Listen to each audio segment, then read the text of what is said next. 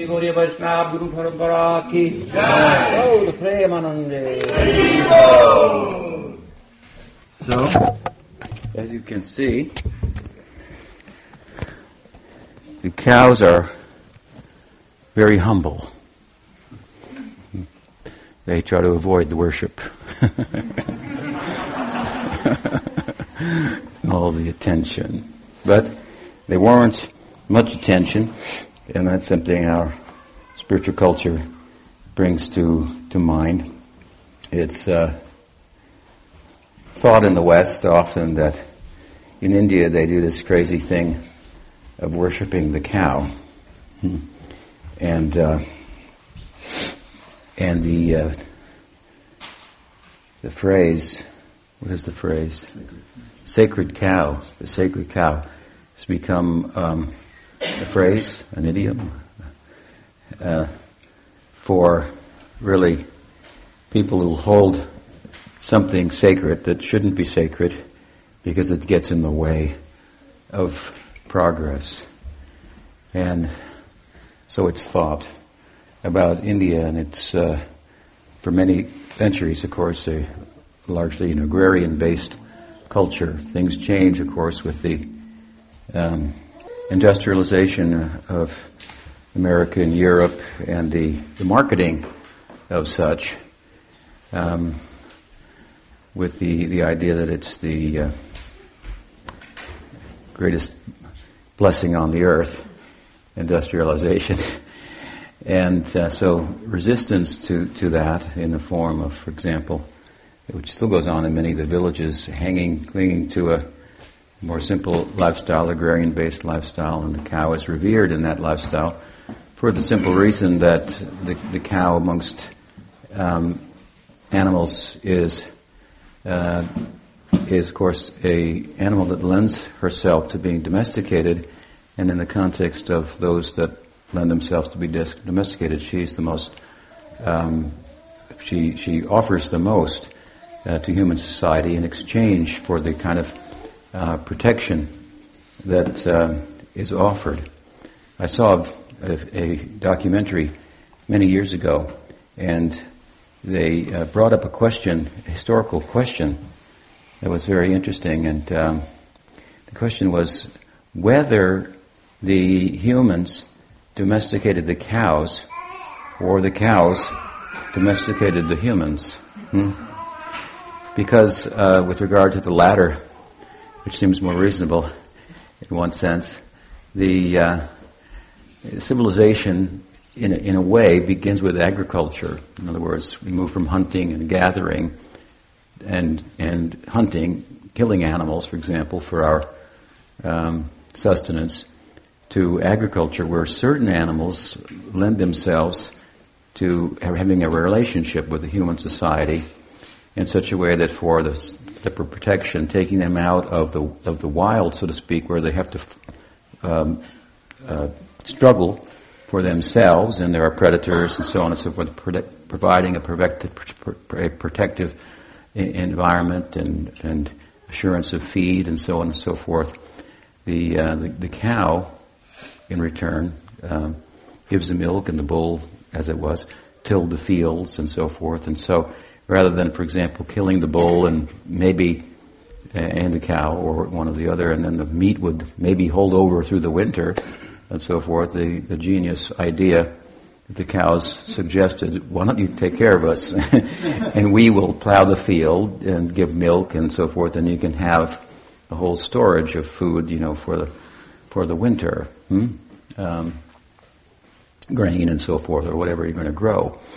So this uh, is the right at the cusp there. The, the, the, cows come in right where human society becomes um, uh, begins its uh, civilization, turning from hunting and gathering to to growing, hmm?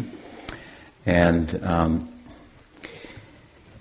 and so they have an, an important uh, have had an important role in the society and in uh, and, and, and as such in India, for example, they were seen to be amongst animals those that were that offered the most in exchange for this kind of uh, domestication.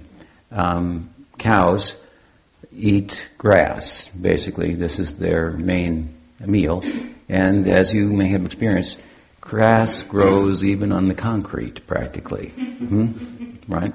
So the implication of that is that it's, it's, it's not expensive or hard to grow grass.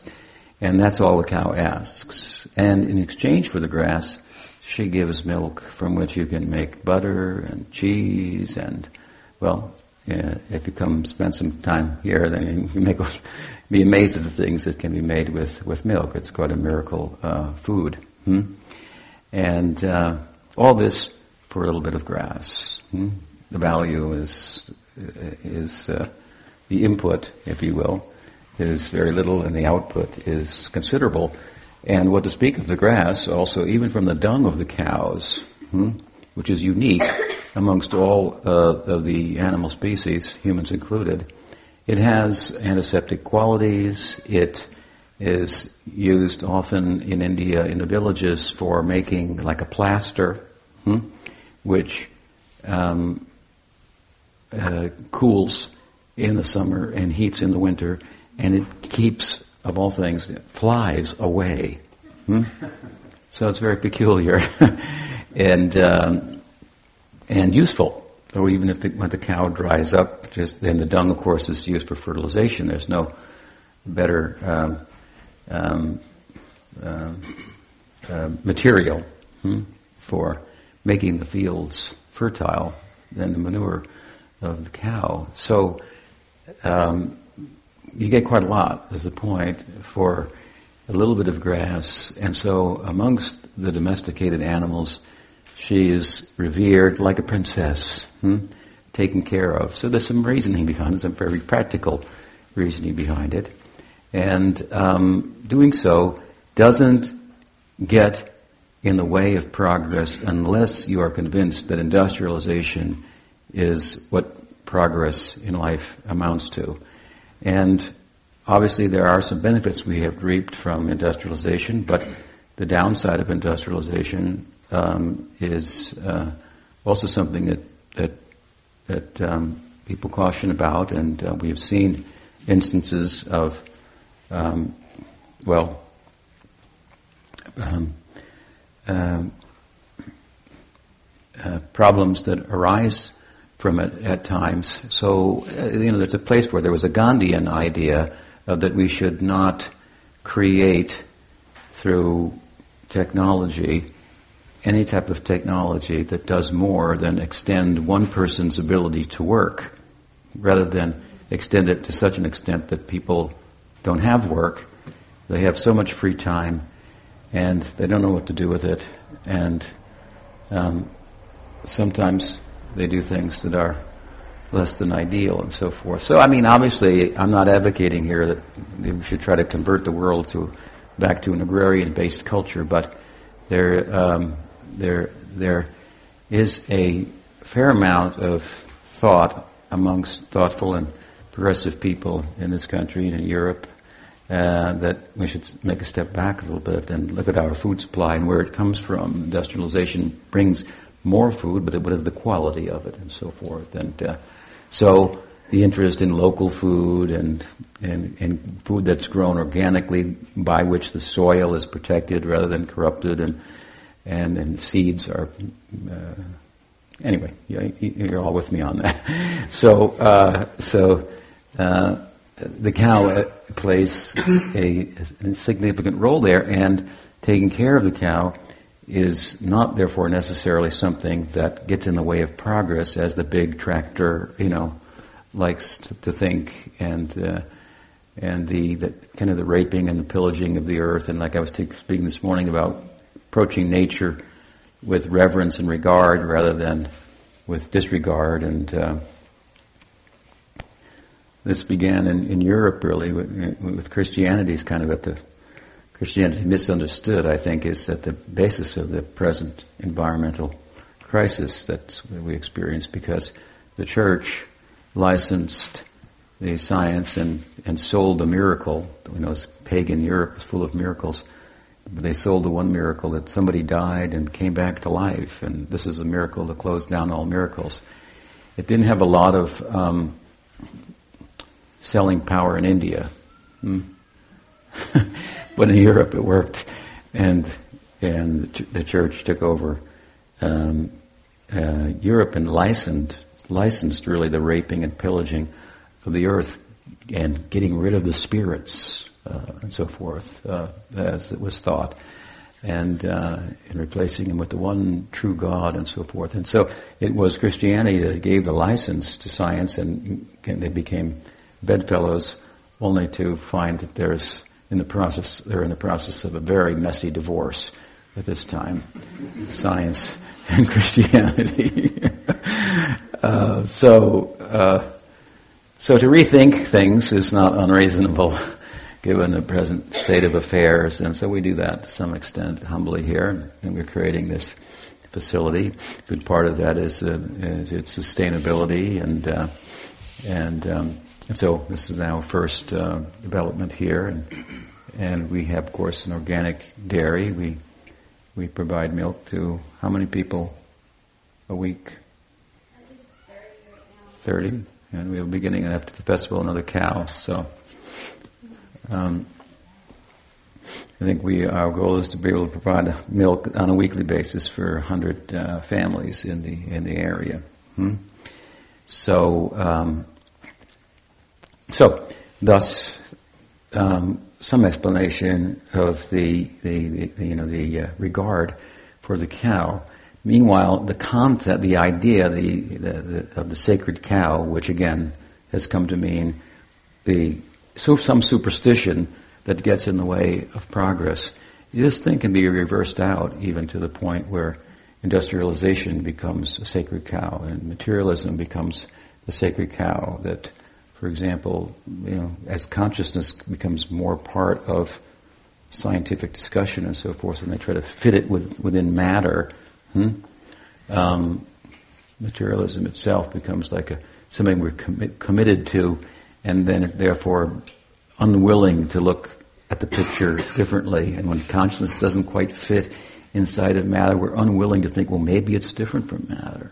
No, it has to be part of matter. Um, so, uh, unreasonableness we find also in the in the in the, in the uh, industrialized world um, to a large extent and they have their sacred cows, if you will.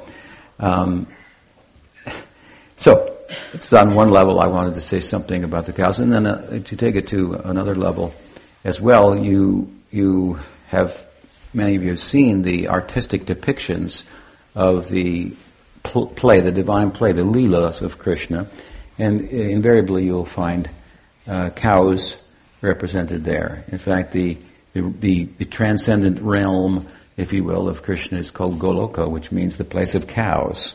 Hmm? And so uh, it, it is said to be surrounded by an ocean of milk. So it means that to get there, you have to swim across an ocean of affection. You have to give your whole heart, because milk is the affection of the cow for the calf, so to speak. And um, and the cows, they in the in the art and so forth, they represent, as I've explained earlier, a species that basically is a giver. Hmm. What they take, a little grass, is like, that's all you want? Hmm. And what they give is considerable in comparison. And so, the idea, the implication is to, to, to, to, to, that, that we should become givers. Love is about giving, right? Not about taking. And the magic of life is, of course, as we give, we actually grow. It doesn't, that doesn't translate out logically. It would seem, or mathematically, that if we give, we would end up with less. But our experience is that when we give, we get more. We grow. As we give, our self seems to expand, and as we take, it contracts. We become small-minded, narrow, selfish, hmm? and people don't want to be around you, and so forth. Whereas if you become a giver, hmm, then your sense of self is ex- is extending as you give to those that you give, and and you become larger and larger, so to speak. You can't hold up. See what I got from giving, but people can see he's got something. She has something. She's a bigger, a better person, a giver. Hmm? So the idea is giving, but when we speak about giving and unconditional giving and loving, sometimes people raise the hand and say, well, if I would do that, then who will you know, watch out for me, so to speak. But as we know from uh, in common English parlance, it said giving is the receiving. So as much as we don't attach getting to our giving, as much as we're actually giving, and we'll find that support is there. And so that is the whole idea. The cows symbolize the complete giving, and like an animal, turns itself over, domestic animal, to its master, and pull me here, take me there, I will go, I trust you, and and and and giving milk, and and always the implication is taken care of. That's why Krishna is known as Gopal. Gopal means go means cow in Sanskrit, and pal means to protect. So who will protect me if I just give unconditionally? You haven't got to worry about that. That is Krishna's position. He says, I will take care of you. I'm completely capable of doing that. And the, the idea here is in yoga is to validate this. Hmm? So you have to stick your foot, your toe in the water, and then you think, okay, I'll try it.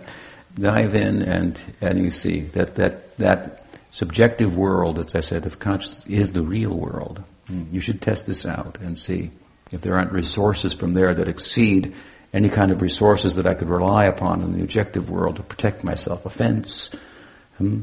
a, a, a, a, an ordinance, hmm? where they have those you know, get an ordinance against somebody they can't come and what's that called? Restraining order, or you know, a military attempt, or, whatever it is, uh, to protect ourselves. Objectively speaking, of course, we're trying to protect a self that's false in the beginning. So the real self comes out, and it's self-sustaining, hmm, and it has the background. The spark of consciousness has a background of the fire. Fire comes into the fore. Now we live in a small world of our mind it's so small, it's so narrow, so little. Uh, our happies, our sads, our goods and our, our bads, our hots and our colds are different from everybody else's. We live in that very less than sovereign domain and, and, and we want everybody else to live inside of it and feel comfortable, even though it's not comfortable for us. It's a very unreasonable proposal. So the yoga, idea in yoga is to come out from the small world of the mind and this misreading of things that hot, cold, good, bad, and these dualities, hmm? and see that, oh, I'm very small. We're allowed to, in illusion, think we're very big and important in the world of our mind, but we come out, we find that we're very small. But as we come out from the world of the mind, we find also we meet the one who's very big, and he's very friendly. So it's okay to be small if we have a big friend, something like that. Hmm? And the cows kind of they seek to, uh, to demonstrate this for us. So, otherwise, it's said also with regard to bhakti as a as a as a yoga, there are different angas or limbs that that the bhakti is made up of. Just like Astanga yoga is made up of the eight limbs: yama, niyama, asana, uh, pranayam, pratyahara, dharana, dhyana, samadhi. Hmm, so different spiritual disciplines of India, they have, they're constituted of something, there's a structure to them. So they are angas, as is thought, which means limbs, to the angi, to the body of bhakti. Hmm? And there are many. One of them is kirtan, that we were just doing, hearing and chanting, hmm? uh, meditation, and there are so many of them. Hmm? Many, many, many. Hmm? And they're very, uh, very user friendly in a way because they pertain to ways in which we can use our senses, which we already do anyway in relation to sense objects, in such a way that an opposite effect will come about. When we use our senses in relation to sense objects and lust after them and so forth, we become uh, uh, absorbed in the objective world in, a, in, an identity, a false identity arising from thinking that something is mine. My my forms an I, right? I think it's we are our desires, so to speak. So I think this is mine, therefore my country, therefore I am American. But Fact is that nothing belongs to me, so the I that's formed on the basis of that my is as false as the my. Hmm? It's problematic. Hmm? So, uh, so anyway, to come out from that is important, but how to do that is, is not easy because we're used to having our senses um, interacting with sense objects and so forth. So we learn in bhakti how to do that in a way that has an opposite result. So, for example, we we hear music, but we hear the chanting. Or we speak like this about these topics. We're using the tongue, we're using the ears, but the, the effect will be different. Hmm? We're tasting the food first offered to Krishna and so on and so forth. So there are many angas or limbs to the body of bhakti, and one of them is is to, to, to the, the worship of sacred trees and and cows. Hmm? And the way it's thought, the way in which to do that is to is to scratch their neck. They like that very much. Hmm? Give them fresh fodder and so forth. And so uh, Jiva Goswami has commented like this in Bhakti Rasamrita Sindhu that taking care of the cows is a form of bhakti. Of course, you, you do it in a certain. They're Krishna's cows. It's for the ashram and so on and so forth. Uh, and this is an anga of what we call Vaidhi Bhakti, or ritualistic Bhakti. And with regard to Rag Bhakti, where Bhakti becomes spontaneous, rather than I'm doing it because it's supposed to be done and so forth, but just natural, without thinking. Hmm? Just like we, without thinking, tend to the needs of our body. The more we become identified with, with the Godhead, rather than with the material side of ourself, eventually we, we will move spontaneously, like we do in relation to our body. We stub our toe, we just go ouch, we don't go, hmm, we don't say, hmm, my toe has been stubbed, it is hurting now. There's no thinking, just out. Because the identification is so comprehensive. So to be that identified with Krishna is the idea. This is what the milk maidens, the gopis, gopikas in the, in the, in the pictures represent, for example. Hmm? So identified with him. And so in the Ragmarg, this, uh, this, uh, this cow taking care of is also said to be an anga. There, the, the, the center is mm, that we cultivate a particular mood in relation to Krishna. What is it called? Um, uh, or it's, and then after that, um, the the we cultivate those things that are in relation to that mood, like the mood of friendship in relation to Krishna, maybe the center of one's practice. And then we will hear and chant about Krishna in relation to that mood, and the hearing and chanting becomes one with the mood, and and it, the mood is developing and so forth. So there are things that are in relation to it, that mood that is to be cultivated. There are things that are favorable to it, hmm? like pleasing other devotees and so forth. Hmm? There are things also, um, there's uh, Bhava Sambandhi in relation, uh, Bhavanukul, it, favorable for the for the culture of that mood. Bhava, uh, Bhava, that which is mm, supportive. Hmm? And there's Bhava Avirud, that which is not supportive. That should be rejected. So that which is supportive includes the care of the cows. So it has its place in Rag Bhakti also. So in this way we established here our, our small uh, effort to put all these things in, in place, and we're very happy to be celebrating it with all of, all of you appropriately uh, with kirtan. This is a day in India called Gopuja, so everybody worships the cow on, the, on this day. We've done our part. And are there any questions? What is the time now? 5.30. 5.30. So now we are going to go from here and if you'd like to tag along, we're going to go up, not to the top, but to the next level. There's another level of the property that's even higher. But there we've made a nice pasture. And we're going to go through the pasture and into the woods a little bit. And there we have the site where we're going to build uh, the, the, main place of uh, meditation, worship, temple. And we're going to have, uh, we'll sit there and have a fire and we can, you can ask questions, we can discuss more. And uh, this way we'll continue. Morning we can start again. So it's a full full schedule. See Go Puja ki jai. jai. See Go Radha Madhava ki jai. jai. Go Bhakta Brinda ki jai. jai. Go Premanandi.